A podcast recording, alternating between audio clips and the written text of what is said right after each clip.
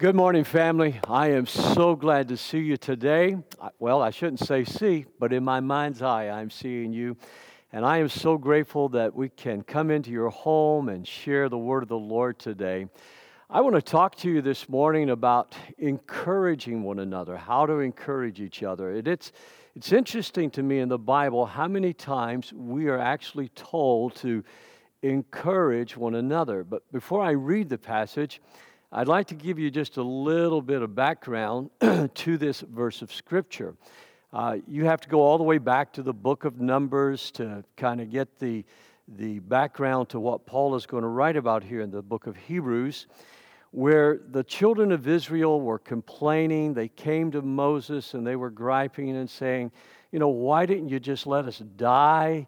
You know, why did you bring us to this place? There's no pomegranates, there's no olive trees, there's no fig trees. They're in a tough spot, kind of like some of us are in right now. They're just in a, a very tough and a difficult spot. And so they're complaining. And so Moses and Joshua, after they get all of this encouragement from the Lord, they go to the tabernacle and they just fall down before the Lord and they begin to pray and they begin to worship. And sometimes, you know, we have people in our lives that rather than encourage us, they come along and they just kind of drag you down. They just kind of pull you down. It's like the old story if you're crabbing and you catch some crabs and you put them in a bucket, um, you don't have to worry about them getting out of the bucket because one starts to climb up, the other crab will pull them down. And there's always those kind of people in your lives. They're not encouragers, but they will pull you down. And so the writer of the book of Hebrews wants to kind of get two things across to us. So let's look at Hebrews chapter 3. And if you've downloaded the app, you can follow along with us. And if you haven't downloaded the app, open your Bible and kind of take some notes with me this morning because I think you're going to really profit from this message. And people in your life will be glad that you heard this message as well. So in Hebrews chapter 3 and verse 12, see to it, brothers and sisters, that none of you has a sinful and unbelieving heart that turns away from the living God, but encourage one another daily, as long as it's called today. Circle that word in your Bible or highlight it in the app daily. So encourage one another daily, as long as it's called today so that none of you may be hardened by sin's deceitfulness. We have come to share in Christ if indeed we hold our original conviction firmly to the very end. As has just been said, today, if you hear his voice, do not harden your hearts as you did in the rebellion. Let's pray. Father, thank you that we can come into your presence this morning. Thank you that. Um, as a congregation, Lord, it's been encouraging to see people log on and begin to watch. And so, all across, Lord, this downriver community and wherever else in the world people are watching, I pray that we'll just turn our hearts to you. We'll listen to your word for the next few minutes this morning. And that, Jesus, you will feed us, you will strengthen us, and at the same time, Lord, you will make us an encouragement in our community and to those around us, I pray. In your holy name, amen. This week, when I was reading the paper, you know, this coming week that we're about to go into, let's just say beginning tomorrow, in America, in the United States, this is supposed to be the worst week. We're supposed to hit the peak this week, and then it's supposed to, this coronavirus pandemic is supposed to begin to decline. So if the, if the doctors and the health experts are right who are tracking this, this should be the most critical week that we're facing during this pandemic. And so I see it's now even more the anointing of the Holy Spirit to bring this message to you. And I hope you will listen to this message and, and receive it as the word of the Lord. Because when I read that, I thought how timely this scripture is in particular. It's also a time, and because I love you, I just want to say this this is a time where we really need to practice everything that we've been taught to do during this pandemic social distancing, stay home, stay safe. You know, if you need to go out to get food or groceries, wear a mask, you know, get what you need, and then come home. Uh, let's, let's take care of one another. Let's love one another by observing those things that we've been asked to do. But in the meantime, as we practice the social distancing, as, as I said three weeks ago, we don't want to be in social isolation. We want to stay connected to one another through Facebook, through uh, Twitter, however you communicate with people. As a matter of fact, one of the best things you can do is you know, use your phone to call somebody. It's more than just a smartphone for searching the web. It's, it's a way to stay in touch with family and friends and stay in touch with your small group. So, today, as we talk about encouraging one another, keep asking yourself this question Is this the kind of person I want to be? Do I want to be an encourager?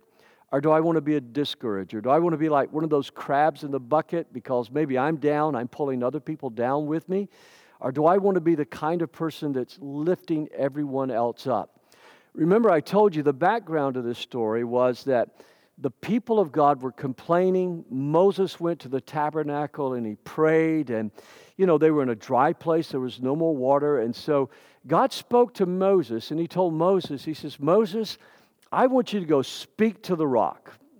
And when you speak to the rock, all of this water is going to come flowing out. It's going to take care of the needs of the people of Israel.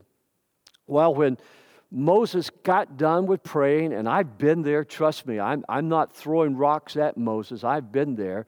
When Moses got done praying, he got up and rather than speaking to the rock, I mean, he must have felt like whacking somebody because when he got up before the, the people, he was how long have I got to put up with you? How long have I got to put up with your grumbling? And instead of whacking somebody, he turned around and he whacked that rock, and then the water began to gush out. And we've all been in that place where we felt like whacking somebody. But instead of, of, of getting praise from God, he got, well, God got onto him. God had something to say to him. He says, Moses, the little things count. When I tell you to speak to a rock, you speak to a rock, you don't whack the rock. Now, the people must have cheered and they must have started clapping and said, That's our man Mo. He just whacked that rock and water came out. Well, the needs of the people were met. God met the needs of the people. And friends, God is always going to meet our needs. Don't you ever doubt that for a moment.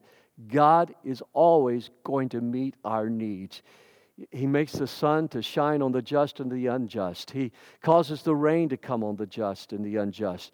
God is good to people who don't even recognize or confess that He's God. It's foolish to say there's no God, but He's still good to people. God provides our needs. But Moses, Moses, because of that, wasn't able to enter into the promised land. And so I hope you will hear the word of the Lord this morning because it's so care- it's so important that we're careful even in the smallest things because the scripture says, so do this daily, encourage each other. Your cards, your notes, your emails, you know, your, your text messages to one another, your phone calls, they mean so much to us. And he says at the same time, he says, but today, he says, you've got to hold on to this original conviction about encouraging one another in your faith, lest your heart be stubborn. So let me just talk to you about three things real quickly, and then we want to start to apply this. Number one, be deliberate with encouraging one another. I mean, you've got to make a choice, especially if you're not a, a extroverted, positive person. You know, there's some people in life they see good everywhere. They're always seeing the silver lining in the cloud. They're always seeing the good in people. They're always calling good out. I mean, we love those kind of people. They're the encouragers in life. They're the, the people that are always calling you to come up a little bit higher. And then there's those people that just, it's something about how they're made up or how, they, how they're wired. They see the bad in everything. They're the critical people, they're the negative people they're the Eeyores and the Winnie, Winnie the Pooh stories. God calls us, though, to be deliberate whether we're outgoing people, seeing the silver lining in every cloud, or whether we're negative people. God calls us to be deliberate. And so, especially if you're the kind of person that you're just critical or you're always worried there's not going to be enough or you're, somebody never does something good enough for you, You've got to look for those places to encourage. So be deliberate in your encouragement and your praise of one another. In the words of Scott Peck, catch people doing something right. Matter of fact, catch your kids doing something right this week. Always encourage them. Number two, encourage daily. I mean, sit down in the morning. I, this morning, after I read my scriptures, I, I, I sat down with my journal and I, I wrote down in my journal how I wanted to encourage people today, who needed to be encouraged, who needed a message. So, daily look for people that you can encourage. As a matter of fact, if you keep a journal and if you go to Woodland, I hope you keep a journal. I have pounded this drum for 21 years because it's one of the best ways to grow. Now, a journal is not a diary. A journal is a way you record your prayers, the verses of scripture, spiritual conversations that you've had, where you can just kind of keep up with how you're growing in the Lord. and, and a journal is also a place where you can put your faith goals, the way you want to stretch in life and grow. So I would say for this week, across every day of the week, just write in bold letters encourage someone, encourage someone, encourage. On Friday, encourage someone. On Saturday, encourage someone, all the way through the end of the week, and write that person's name down that you want to call to encourage that day. And if you'll do this day after day, you're going to build a habit where it just becomes natural and normal for you to encourage someone. Now, when you encourage someone, don't just don't just flatter them. Don't just say, "Hey, you know that that that that shirt looks nice on you or that dress looks nice on you." Instead, look for a character quality in their life. I mean, there are some folks here helping me this morning. There's Wayne Kittle sitting behind the computer and running the sound and everything. He's waving at me while I'm preaching right now.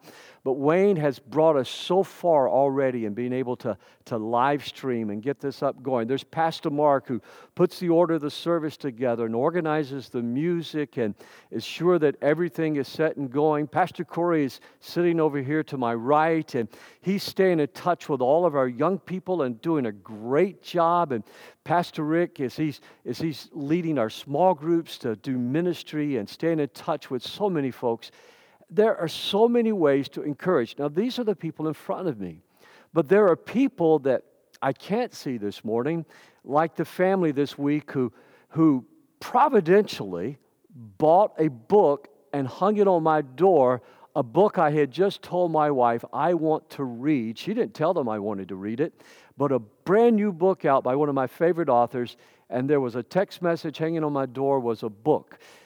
You see, people need to be encouraged and, and thanked for what they do.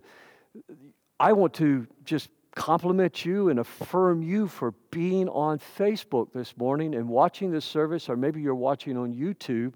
I just want to affirm you because you put God first on a Sunday morning to come and worship. The third thing is have a purpose in your encouragement. Have a purpose in the way you encourage people. That's what I mean by not flattering. And here's the purpose I think we need to have. Look at verse 13. So that none of you may be hardened by sin's deceitfulness. You see, my purpose in trying to be an encouragement to other people is not just to encourage them in their business, not just to encourage them in their parenting skills or in their marriage life, but my purpose is to encourage people to be passionate followers of Christ. Years ago, living in Columbus, Georgia, Becky and I wrote down a vision for our life. Uh, there was no, no one ever told us about a vision statement. We just sat down in our living room one night and and we wrote down what our purpose in life was. And we wrote down a vision for our lives. And we've always wanted to persuade people to become passionate followers of Jesus Christ. That's, that's what we believe God has called us to do. That's what we believe that God's called the church to do. And the goal here that Paul is getting at is he wants you to keep a soft heart, a tender heart. That's the reason that the scripture says, now listen, so that none of you harden your hearts. The goal is to keep a soft heart, a tender heart towards God, and a tender heart towards people. A tender heart towards your friends, but a tender heart towards those that are your enemies. A tender heart to those who can take you out to eat, and a tender heart to those who need a meal to be fed. A tender heart to the Holy Spirit so the Holy Spirit can lead you and guide you and at times just prompt you to do something generous or kind or, or prompt you to wake up in the middle of the night and hit the floor on your knees and begin to pray. Keep a tender heart so that at times you know when it's right to have that spiritual conversation with somebody. And friends, it's not, you know, pastors and missionaries that have the tender heart for God. It's all of us. God wants to use you to encourage other people. A hard heart never sees the need spiritually. Oh, they may not like the way somebody doesn't measure up to their standard, but we're not talking about a standard here.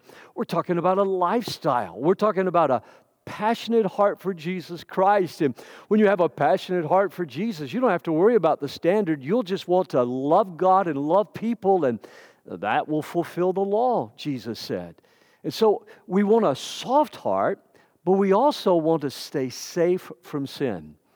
You know, you know here at Woodland, I've often told you, you don't have to fear the devil.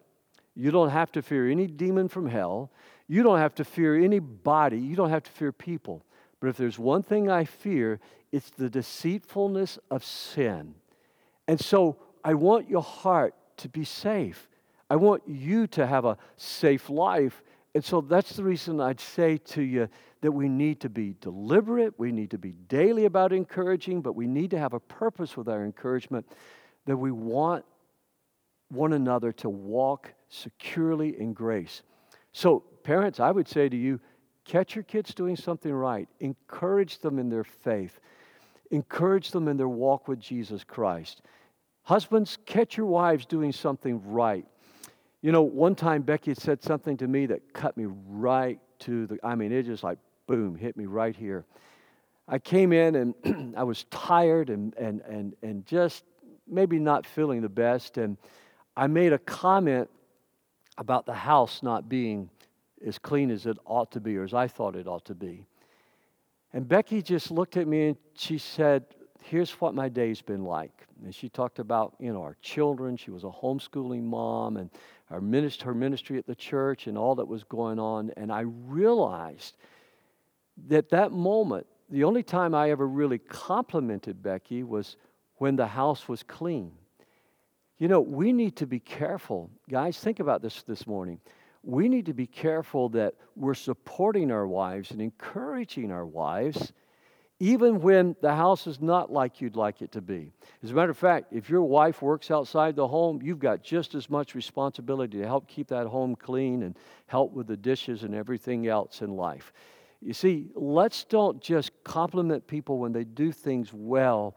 Let's encourage and support them when we see things maybe aren't like we hoped they would be, let's come alongside and let's help it to become what it ought to be. Well, I can hear some people saying amen right now. I want to show you now a pattern, a pattern. I've got four men in here with me right now that are all grinning. I think maybe conviction has just come upon some of us right now. Here's a pattern that we want to observe when it comes to encouraging. I want to take you now to another story in the Bible, one of my favorite heroes in the Bible, one of my favorite characters. And his name is Joseph, but he got a nickname Barnabas. Matter of fact, I think they probably called him Barney for short. So let's read about Barney right here. Acts chapter 4 and verse 36. Joseph, the one the apostles nicknamed Barnabas, which means son of encouragement, he sold a field he owned and he brought the money to the apostles. Now, let me just kind of point out some things to you about Joseph, or Barney, if we're going to call him that. Joseph, Barnabas, was a, a Levite. And as a Levite, he was like a, an assistant pastor. He was, he was someone that helped with the music. He was someone that helped with the, with the worship in the temple. He was someone that helped with the, the, all of the things that took place in the temple. It was an important role, an important position. He wasn't a priest, but he was a Levite. And somehow or another, during the persecution and the dispersion of the Jews, he had been exiled along with his family to an island called Cyprus. So he grew up in a Greek culture. And as a Greek person, as a, as a Jewish, as a Greek Jew, as someone who was called a Hellenist, you might remember that if you've read the book of Acts, is someone that was called a Hellenist. Jews that were native born in Israel and Jerusalem kind of considered the Hellenist Jews as less devout because they picked up the ways of the cultures that they lived in. And a lot of times the culture clashed with the Jewish culture, just like sometimes there's a culture clash between the church and, and the world.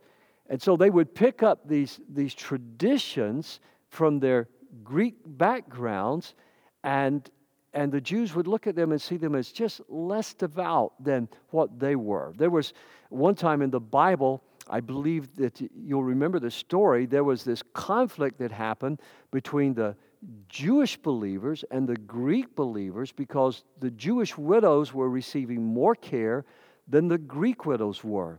And there was this first recorded conflict in the church because of this kind of prejudice. Well, Joseph would have been familiar with that, or Barnabas would have been familiar with that. But what I like about Barnabas is he didn't let that make him bitter. He didn't let that cause him to become hardened in his heart. He realized there was a problem, but the Holy Spirit spoke to the disciples, led the church, and they solved the problem and they moved on. You know, some people, some people never let something go. Some people hold on to their hurt, some people hold on to their pain, and they can't tell you something good that's happened to them this morning, this something good that happened to them yesterday, but they can tell you in vivid living detail about the hurt and the pain that they experienced in times past. But Barnabas didn't allow that to make him bitter. He just devoted himself to building other people up, to encouraging them. He, he devoted himself because he wanted to see people grow and flourish in Christ. He wanted them to become passionate followers of Jesus. As a matter of fact, this was such a part of his life, that's why they nicknamed him Barnabas. And if you read the verse again, it means son of encouragement. So they were saying, like, you know, his parents were encouragement. My parents were Buford and Louise. And if I had the kind of reputation that Barnabas had, they would say, well, Dennis's parents were encouragement. They were Mr. and Mrs. Encouragement. That's just how committed Barnabas was to encouraging people to grow in their faith. And I see that as an example and as a pattern for us. Encouragers they love to watch you run. Encouragers, they love to watch you grow. Encouragers cheer you on. Encouragers catch you doing something right. Encouragers say, attaboy, attagirl. Encouragers pat you on the back. Encouragers are constantly looking for ways to challenge you to grow. And they're never critical. I mean, they can be realistic, and I'll get to that in a moment, but they're never critical. I read a story one time, and I'm sure it's not true, and you'll understand why, but it was so funny. This guy went to get his hair cut to his regular barber, and his barber never saw good in anything. And so he told his barber, he says, Listen, I'm going to be gone for a few weeks. I'm going to miss my haircut. My wife and I are going to Italy. And his barber said, Oh, you're going to have a terrible time. The Italians are rude to Americans. The food is expensive. The food is no good. The city's dirty. You're just going to have a bad time. Well, in a couple of weeks, his friend returned from Italy and began to tell him what a wonderful time he had in Italy. The food was great. He said the prices were reasonable.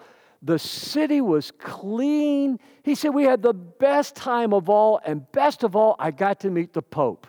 And his barber said, You met the Pope? He goes, Yeah, I met the Pope. And he says, I knelt down in front of the Pope, and the Pope reached over to bless me. And before he blessed me, he looked at me and he says, Who gave you that awful haircut? And when I think about that's why I don't think the story's true, but when I think about that, the barber who never saw good in anything is so different than the man who saw good in everything. The first time my wife and I went to Venice together, I was stunned because everybody told us how awful Venice was going to be, how much it stank, and all these bad things. It's one of the most beautiful cities in the world that Becky and I have ever visited. Friends, encouragers are always looking for the good. Encouragers have a vision for you. They want to see you become all that God created you to be. Encouragers know that they believe with all their heart that God has made you to be more than a conqueror. They believe with all their hearts that you can be transformed by the renewing of your mind. They believe with all of their hearts that all things have passed away and all things have become new. Encouragers are generous. Encouragers are generous people. I mean, that's the first quality that we see right here about Barnabas is he became aware of a need that there were people who were marginalized and needy. And so he owned this piece of property and the bible says he went and he sold that piece of property and he gave the money to the church in order that they could minister to other people's needs. You see encouragers are generous with their time. Encouragers are generous with their talent and encouragers are generous with their treasure. You've got time, especially during this pandemic. You're at home, you're with your family, to write a card, to write an email, to make a phone call. You've got time to encourage your children. You've got time to encourage your spouse. You've got time this morning to be able to share with others. You've got talents. You've got latent gifts inside of you that you're not using. God created you in His image, which means you've got creativity, you've got abilities, you've got spiritual gifts. When you were born again, God gave you a spiritual gift, and you can use those gifts to encourage one another with. But you also have treasure. And you say, ah, I don't have much. You have treasure you can give like the little widow woman did. She only had a mite to give, but all of us have something we can give to share with those in need. The second thing I want you to see is that encouragers are accepting and they're motivating. They're accepting and they're motivating. Let's look at this.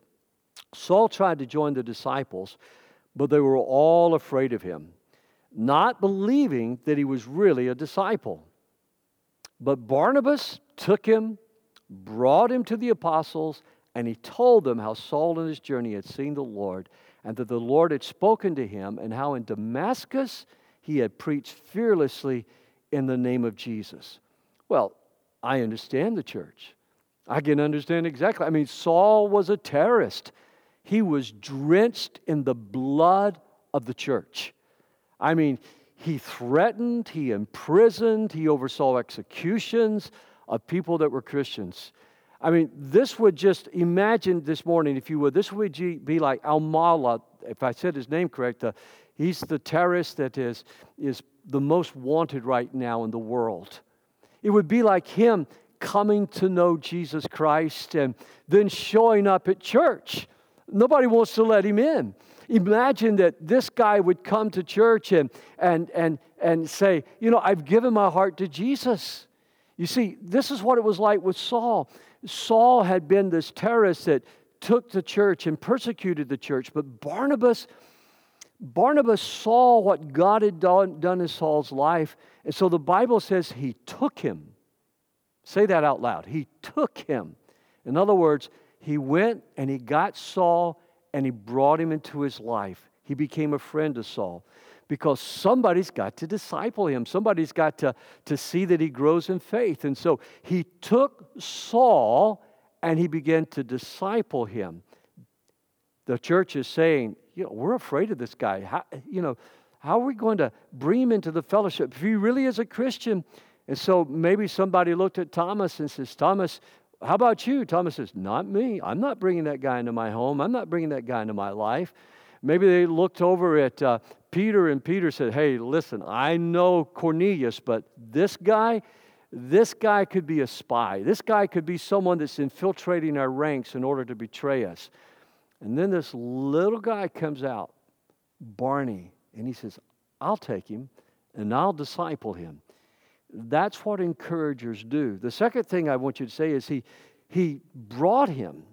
He brought him into the fellowship and he stood by him. Every new believer needs somebody to stand by them. Every sick person needs somebody to stand by them. Every family needs another family to stand by them. Every pastor needs somebody to stand by him. It's one of the things that's so shocking to me about the story of Moses whacking the rock after God had been so good. And again, I'm not being critical of Moses. You know, I've got my own share of mistakes and failures. But God, who had, had done so many miracles through Moses, and Moses knew what it was like when he, he grew weary in prayer and his hands began to falter. There were two encouragers beside him, Aaron and Hur, that held his hands up. Whose hands are you holding up today? Who are you holding up in faith? Who are you holding up in prayer? Who are you holding up in encouragement this morning? And then there's one other thing I want you to see. Barnabas spoke up for him, he told them. I mean, that's a stand up guy. You know, a friend that won't stand up for you is not a friend at all. Fair weather friends are not friends. Sunshine friends are not friends. The friends or the people are the ones who go with you when you succeed and when you fail. I will never forget a friend of mine by the name of Charlie Dunlop.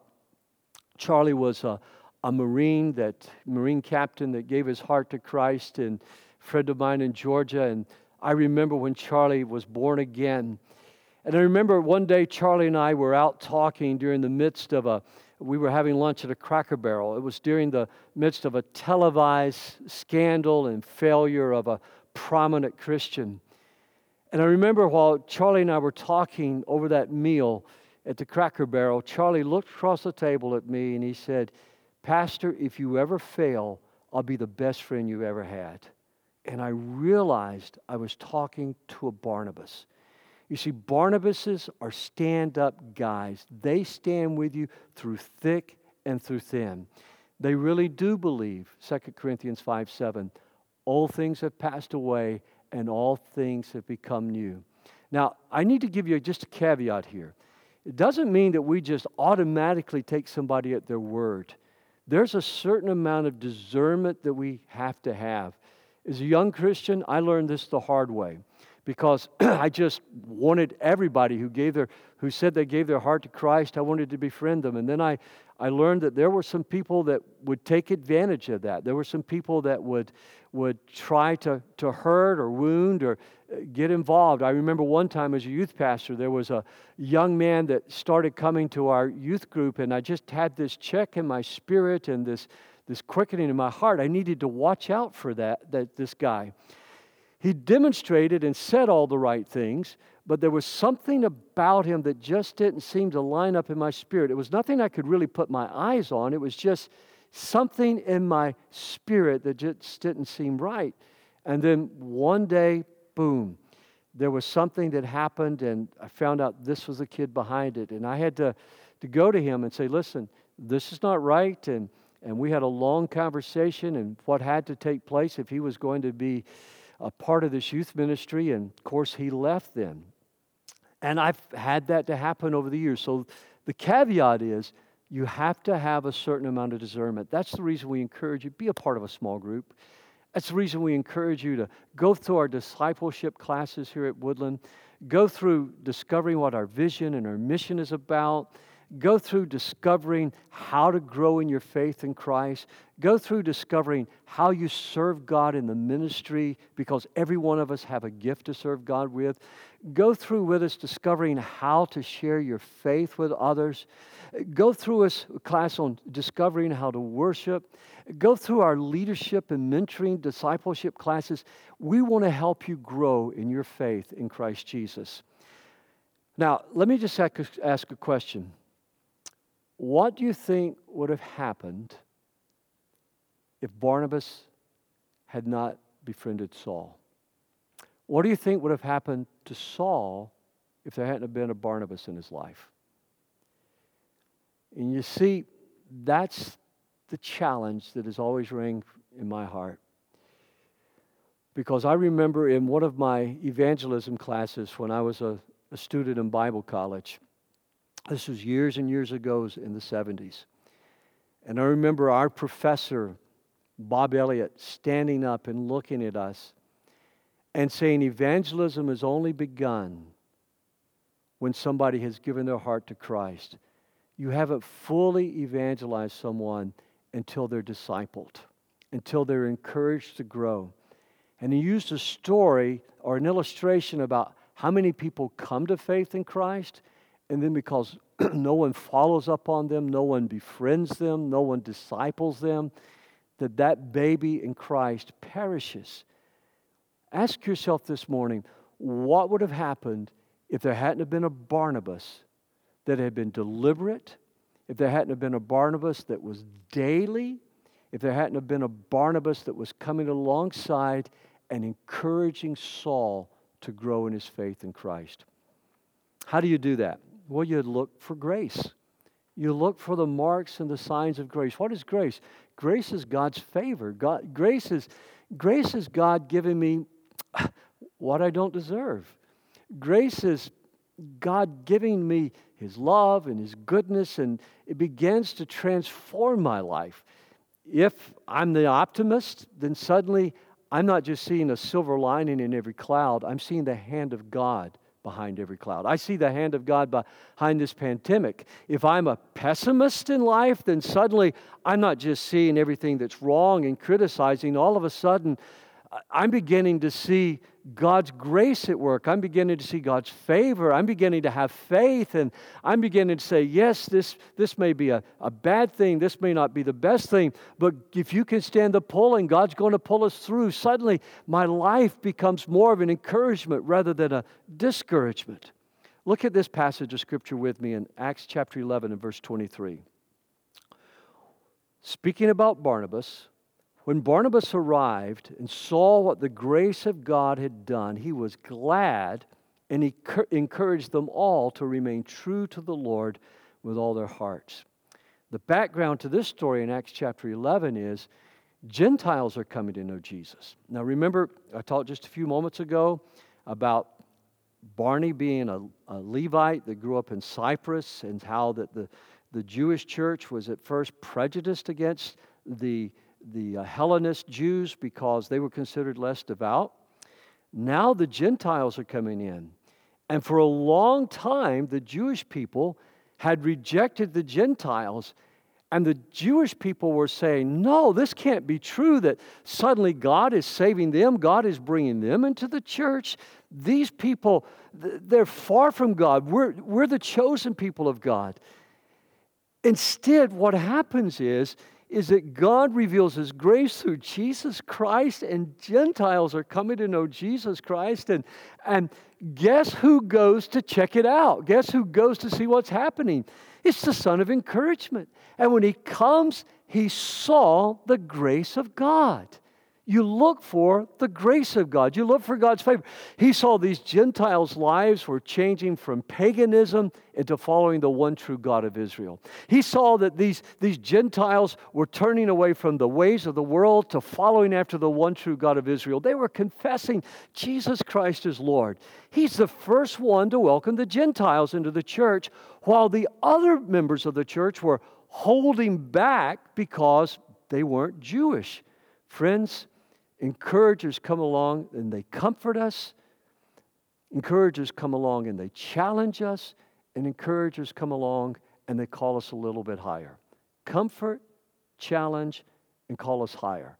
Those are three distinct meanings of the word parakaleo, which means to encourage. So sometimes when we encourage, we come alongside the sick and we comfort them. Or we come alongside those who are emotionally hurting and we comfort them. Sometimes we come along to people who, who, who don't have a vision or they're confused and we challenge them and we say, Look, God's got you here for a reason, God's got you here for a purpose. And I can't discover your purpose for you, you can't discover your, my purpose for myself. We just come along and we challenge them. God's got a plan for your life. God's got a plan for the young people here at Woodland Church. God's got a vision for our young people here at Woodland. God has a vision for every child in your home this morning. God has created that child with a plan and a purpose in life. And so we, we challenge them to become all that God called them to be. God's got a purpose for every senior citizen. If you're breathing and alive this morning, God has a reason and a purpose for your being here. Oh, how I long for the day when every single senior citizen in our congregation is storming the gates of heaven in prayer. Is the older women discipling younger women, the older men discipling younger men, helping them to grow in Christ. But then sometimes we're called just a little bit higher and said, you know what, you've been here long enough. It's time to, grow again. Every day of my life, I, I have it as a part of my agenda how am I going to grow today? Last night, before I went to bed, I just answered one question in my journal How could I have made this day better?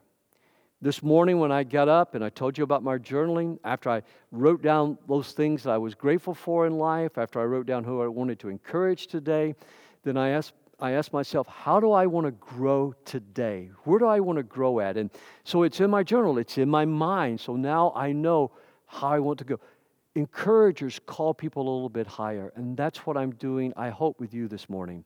Encouragers have God's vision for your life. Again, God's vision is clearly revealed in the Bible. And so when we talk about vision, we're talking about what does the Word of God have to say about our life?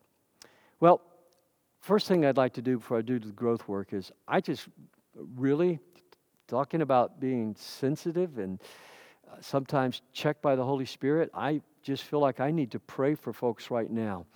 If you're listening to this and somehow or another you're being drawn towards Jesus Christ this morning, I want you to know you're not listening to this on Facebook or on YouTube by accident.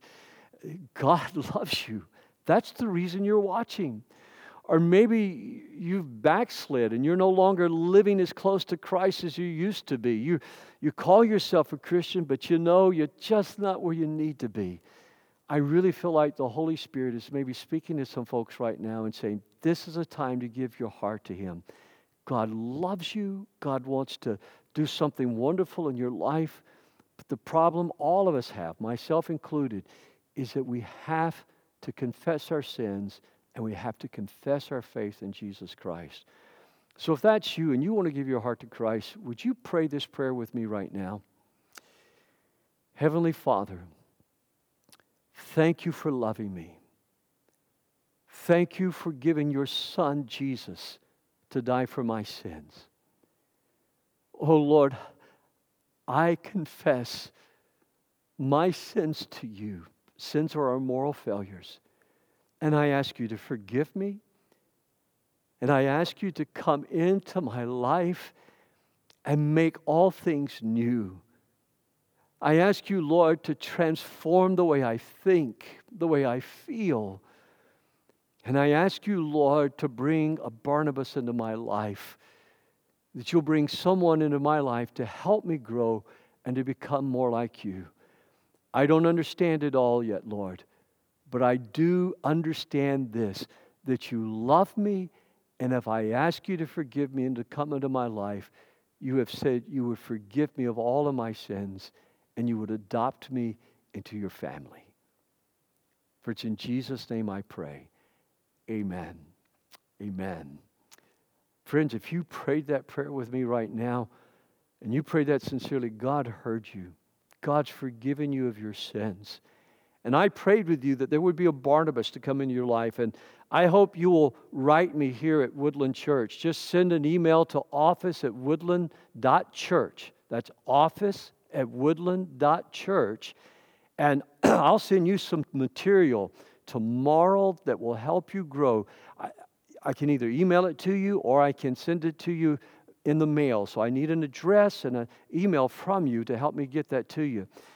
But did you know also when you give your heart to Christ, the Holy Spirit comes to live in you? And the Holy Spirit is the encourager. The Holy Spirit will help you grow. And if you live here in the Downriver area, I invite you to come worship with us at Woodland Church. As soon as this pandemic is over, come and join us right here at Woodland. If not, just stay in tune with us every day here on Facebook or on YouTube uh, because my wife and I are doing a daily update. If you're a young person, you know, send me that email. But also, I'd like to send you some information about how you can connect with Pastor Corey and get involved with our youth ministry called Elevation as well. And if you don't live in this area, if you'll write me, I'll, I think I can pretty well help you get connected to a good Bible believing, spirit filled church where you can grow in your faith. So let me go to our growth work now and let me talk to you about how to become an encourager. Do you want to be an encourager? And that's the question you need to ask yourself. You got to be honest with yourself. Are you like the barber who said, The food is terrible in Italy, the prices are too expensive, the city is dirty? Are you like the crabs that's always pulling people down? Then you can learn to be an encourager. And I want to show you how from the Bible you can do that. You can learn how to encourage other people. But you've got to be deliberate. And you've got to do it daily. You've, you've got to keep that in mind that you've got to make a deliberate choice because at times you're going to want to criticize and you're going to have to choose to compliment. You're going to want to find something wrong and you're going to have to choose to find something right. And I'm telling you, I know from having discipled and mentored a lot of people through the years, that is a big challenge. And you're going to make mistakes and you're going to stumble, but don't then criticize yourself. You're doing better today than you did yesterday. So, this is just a way of deliberately and daily going about this. And the reason you want to do it is you want to keep your heart safe and you want to keep your heart soft. Don't forget that. You want to keep your heart safe. You want to keep your heart soft. If you're a parent, you want to keep the hearts of your children safe and soft. If you're criticizing your kids, your kids' hearts won't stay soft and safe. If you're criticizing your wife, your hearts, your wife's heart won't stay soft and safe. So deliberate and daily, and the reason we do it is because we want to keep safe hearts and soft hearts. Amen? You following with me? Say amen out there if you are. Okay, number one, be full of the Holy Spirit in faith. Be full of the Holy Spirit in faith. As Christians, we have to daily ask the Lord to fill us again. Paul says that we are to stay full. We leak, there's holes in our lives, so we leak, and we need that refilling daily of the Holy Spirit. Look at uh, what the scripture says about Barnabas in Acts 11. He was a good man, circle that word good, he was full of the Holy Spirit, circle that phrase, and a great number, excuse me, and faith, circle the word faith, and a great number of people were brought to the Lord. If you will be a good person, full of the Holy Spirit and full of faith, you will bring people to Christ. You may not bring as many people to Christ as Billy Graham did. You may not bring as many people to Christ as Pastor Rick has done, but you will bring people to know Jesus Christ. And you, if you're full of the Holy Spirit, you'll you'll be full of faith. And it, it just they go together. Don't underestimate what God can do through you. Don't underestimate. Begin to dream. Say, God, what do you want to do through my life? How do you want to encourage people? And see yourself becoming in that role. Number two, have an encouragement partner. Have someone that encourages you. I have a file, I call it my e file. And over the years, I've collected so many encouraging emails and cards and notes. Uh, matter of fact, I'm now scanning them because the file has gotten so big. But sometimes I will just sit down when I'm feeling low or I'm feeling exhausted or maybe I need some encouraging. I'll just sit down and I'll read through those notes and cards that people have written me about various ways that I've encouraged them. And friends, it just picks me up every time. But I have in my life, I have encouragement partners. You know, I, I don't call them accountability partners. I mean, that's what they do. They hold me accountable, but they're encouraging me. See, another meaning of that word, parakaleo, means to exhort. It means to call out, to call us forth, to challenge us. Let's look at this in Acts chapter 11 again. Barnabas went to Tarsus to look for Saul. And when he found him, he brought him to Antioch. And so for a whole year, Barnabas and Saul met with the church and taught great numbers of people. When it came time, he didn't go for Thomas, he didn't go for Peter, he didn't go for Bartholomew. He went for Saul, and he and Saul encouraged the folks. And then finally, this morning, before we close in prayer, give attention, give affirmation, and give appreciation to others. Attention, affirmation, and appreciation. Pay attention. You're home anyway. Pay attention to one another. Affirm one another. Appreciate what one another does. When you're paying attention, you take note of what your children are doing or not doing, and then you get involved in their lives. God pays attention to you always. When you pay attention, you contact your friends and you say, Hey, how are you doing today? When you affirm, you're catching people doing something right and you're affirming them and say, You do that so well. And when you appreciate people, you thank them. You know, I'm a part of the Assemblies of God. This church is a part of the Assemblies of God. And we used to say about ourselves, we're great appreciators because it was just almost something glib we said. We'd pat people on the back and say, I appreciate you, brother. I appreciate you, sister. You know, those can be words. Let's genuinely appreciate what one another does in the body of Christ. Acts chapter 28. There, we found some brothers and sisters who invited us to spend a week with them. And so we came to Rome. And the brothers and sisters had heard that we were coming, and they traveled as far as the Forum of Appius and the Three Taverns to meet us. And to the sight of these people, Paul thanked God and was encouraged. Why? Because they paid attention, they knew he was coming. They affirmed his ministry. They know he's on his way to house arrest. But they also appreciated what the Apostle Paul had done in their lives. So, friends, let's pay attention, let's affirm, and let's appreciate. Those are the people you're going to remember in life. Let me pray for you. Lord, thank you. Thank you for these words of wisdom and counsel for us during this pandemic. And if the prognosticators and the doctors and the politicians are right.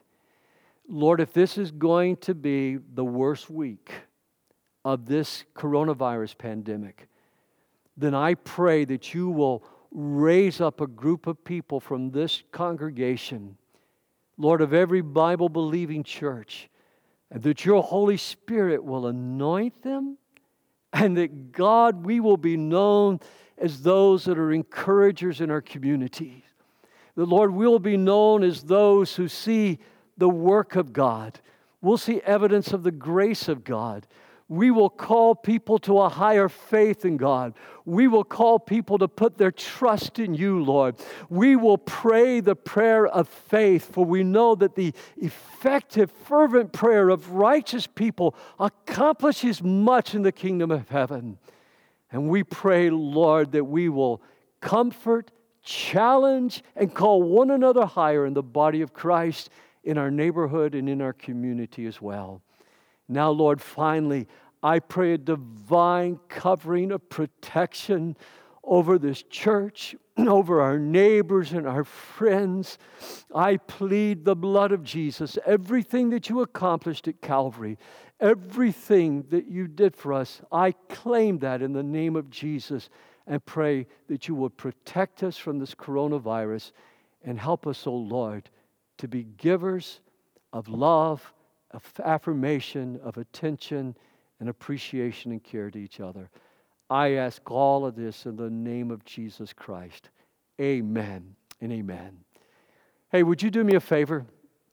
would you just send me a text or an email or just leave a comment if this has is encouraging you as we meet together would you encourage us i'd love to be able to share that with everyone who's helping us behind the scenes uh, to do this live daily and to have our services live i just love to be able to say look you're appreciated for what you've done secondly if you've got the app on your ipad or your iPhone or your Android phone, there's a communication card there. Would you go to that communication card and If you need to help on how to do that, just send us a, a message at Woodland Church at Facebook. We'll show you how to do that. Or somebody will show you how to do that. I'm not even sure I know how to do it, but somebody will show you how to do it. But send us a communication card if you have a need, if we can help you. And, and it would just mean so much to hear from you. And then, thirdly, would you take time today? Would you click that, that little button on the app or on the website that says give? Remember the Lord with your tithes, your missions offering. You know, if you're one of those that supports our youth ministry, help us as we minister to children. Help us to continue everything that we're doing here so that as you put God first in your finances, I promise you, God is going to take care of you and God's going to meet every need in your life. Well, let me leave you with a blessing this morning and thank you so much for watching today. May the Lord bless you. May the Lord keep you. May the Lord make his face to shine upon you. May you prosper in everything you set your hands to do diligently and in your going in and your coming out, may you be blessed in the city or in the field. May the favor and the grace of God rest upon you this week. The Lord bless you. Thanks so much for watching today.